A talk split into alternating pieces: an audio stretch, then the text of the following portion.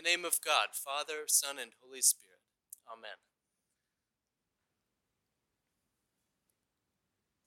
Some time ago, a person told me that a preacher should never say the word love in a sermon unless the readings assigned for the day clearly justify it. Well, it turns out this advice I was given I've managed to ignore in pretty much every sermon I've given with you at Grace. I'm sorry to one of my old teachers, uh, who will remain nameless, who's sort of a lectionary fundamentalist. This difficulty that I think my teacher was trying to impart to me about talking about love is because this word is overused. Sometimes it's misused. And I think it's safe to say it's also trivialized in our culture in different ways. Just as Mother's Day, a secular holiday that we mark today, can be sentimentalized as nothing more than be nice to mom day, but that's a good start. Be nice to mom wherever she is. For all its misuses, I do think love is a valuable word. It's especially valuable as a deed, pointing to one of the most essential qualities of our life together. And love is a gateway to God, for God is love. So let's talk about love. Today's readings are basically awash in it. And by my count, the word love shows up a full nine times in today's gospel. Jesus said this to his disciples As the Father has loved me, so I have loved you. Abide in my love. If you keep my commandments, you will abide in my love, just as I have kept my Father's commandments and abide in his love. This is my commandment that you love one another as I have loved you, and so on. This passage from the first letter of John covers the same kind of territory, and it mentions the word love five times. Well, yesterday here at Grace was definitely a day for love, at least from my point of view where after a difficult year of pandemic, which we're still in, as more vaccinations become available, and maybe we start to feel a little more free, we celebrated the marriage of John Mooring III and Julia Goodwin. And Jason Ferris and Jason Labrador were there to testify to this, two members of Grace, along with John's mother, Sandy, a new member of Grace. And it was good. It was just good to be together. It was good to sing outdoors and to witness all of the love made flesh that had traveled from Ohio and from Texas and Washington State to be a witness to a God who created us for love first. And it was good to see the love of our own Natasha Parnian, who loves all of you and misses you. She was back here with her co director, Scott Pafumi, the drama department head at Herndon High School. Scott and Natasha had managed to gather together a lot of love. Teenagers and adults who put on a beautiful show, Twelfth Night, or As You Like It, for our whole community here on the parish green, including our own Celia Cooley, the daughter of Beth Hall and Mark Cooley of Grace Church. A beautiful rendition, just following a wedding. Before COVID, this level of love activity was very normal at Grace. Before COVID, we were a seven day a week church, seven days a week of love gathered here. And after a year of largely being apart, it was just sweet to see love coming back to these grounds again. So, what I want to lift up this morning is that Jesus preaches a gospel of love, but not just that, calls us to bear witness to love. That's the message that I think we in this whole world need dearly to hear and make known indeed. In fact, Jesus gives it to us in the strongest possible terms. He commands us to love. In our two readings, the word commandment shows up almost as frequently as the word love. Five times in the gospel reading and three times in the epistle. If you keep my commandments, Jesus says to his disciples, you will abide in my love, just as I have kept my Father's commandments and abide in his love. This is my commandment that you love one another as I have loved you, and so on. But I wonder this can love really be commanded? Can it be commanded from the outside? Can it be commanded from within? Well, I think you know as well as I do that we can't force ourselves to be loving or to feel loving. We can't make ourselves love anyone by sheer force of will. And we certainly can't compel someone else to love us. We can't force it. By its very nature, love can only be freely given, and love can only be freely received to flow through us. I think that's all this talk that Jesus has this morning about commanding to love each other. It can't be forced, but it is a commandment. Recently, a friend of mine was driving with his young daughter, and those of you who are parents or remembering back to these times may attest to this. And the girl was sitting in the front seat beside her father. I don't know what they were talking about exactly or what was going on in their relationship. But for some reason, the little girl got it in her head to not only unbuckle her seatbelt, but also to stand up in the passenger seat. Sit down, her father said, with some alarm. And the girl refused. So her father said it again Sit down, I command you. But again, the girl ignored him.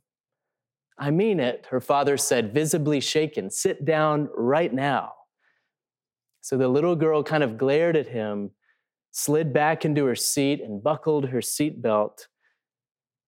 And they drove on for a while in a kind of silence that parents and children can appreciate.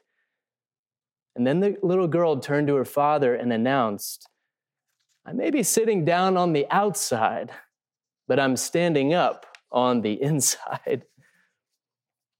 I don't think any of us like commandments, even if they're issued for our own good. And Lord, do we know this is true in COVID 19 with anti vax fever still gripping this country, but not here at Grace, I pray.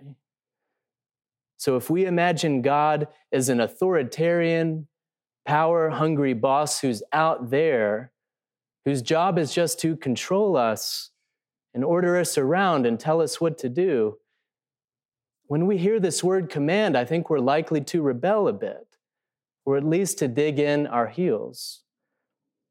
And if we do carry out what we think we're supposed to do, we may still do it with a kind of grim compliance while feeling secretly resentful. Have you ever felt resentful when someone commanded you to do something? In short, kind of sitting down on the outside, but standing up on the inside. And where is the joy and the love in any of that? I don't think that a dutiful or sullen obedience was what Jesus had in mind when he commanded with joy for disciples to love each other. The God that Jesus loved was not some belligerent commander in chief with a habit of issuing directives, but an intimate presence that Jesus discovers in his own depths, the depths of his humanity, as he went further and further to becoming more fully human. a love that goes beyond all things. I take Jesus' commandment that we abide in his love and that we love one another, not as an external directive, but rather as a description of the inner structure of reality. It's not something that can be forced, but it's something real and good and true. Maybe the commandments of God are something like the laws of nature for you physicists out there, like gravity, or maybe like the speed of light. When we love each other well, light from light, true God from true God, when we try to be real with each other and to tell the truth in love, we welcome those who are different. We welcome the stranger, the marginalized, those who have been forgotten, and anyone who feels lost but still has hope for love. And we're living in alignment with the divine reality. We're tuning into the hidden life with God that circulates through all things. Light from light, true God from true God. Conversely, when we hold back from love, when we refuse to notice how our actions affect other people, including those we say we love and the rest of creation, which is hurting at this hour, when our underlying purpose in every conversation is just to get attention and to be admired, when we cling to our own opinions alone and insist on winning and insist merely on being right, when we turn up our noses at certain people and write them off as lesser than ourselves, or we're too busy trying to force them to change, I think we're living against the grain of divine reality that's unfolding within us light from light, true God from true God. We're cutting ourselves off from the flow of love that God is always pouring out into our hearts by the power of the Holy Spirit and through our minds, which with reason is a gift from on high. One of my favorite Episcopal priests is a great contemplative woman named Cynthia Bourgeault. And if you've ever read her book, Wisdom Jesus, you might know what I'm going to say next. She says that we tend to think we need to reach out for God, as if God were some far off destination that eventually we might get to. In fact, she says, through an attentive practice of prayer, we come to realize that God already abides within us and that God is our source.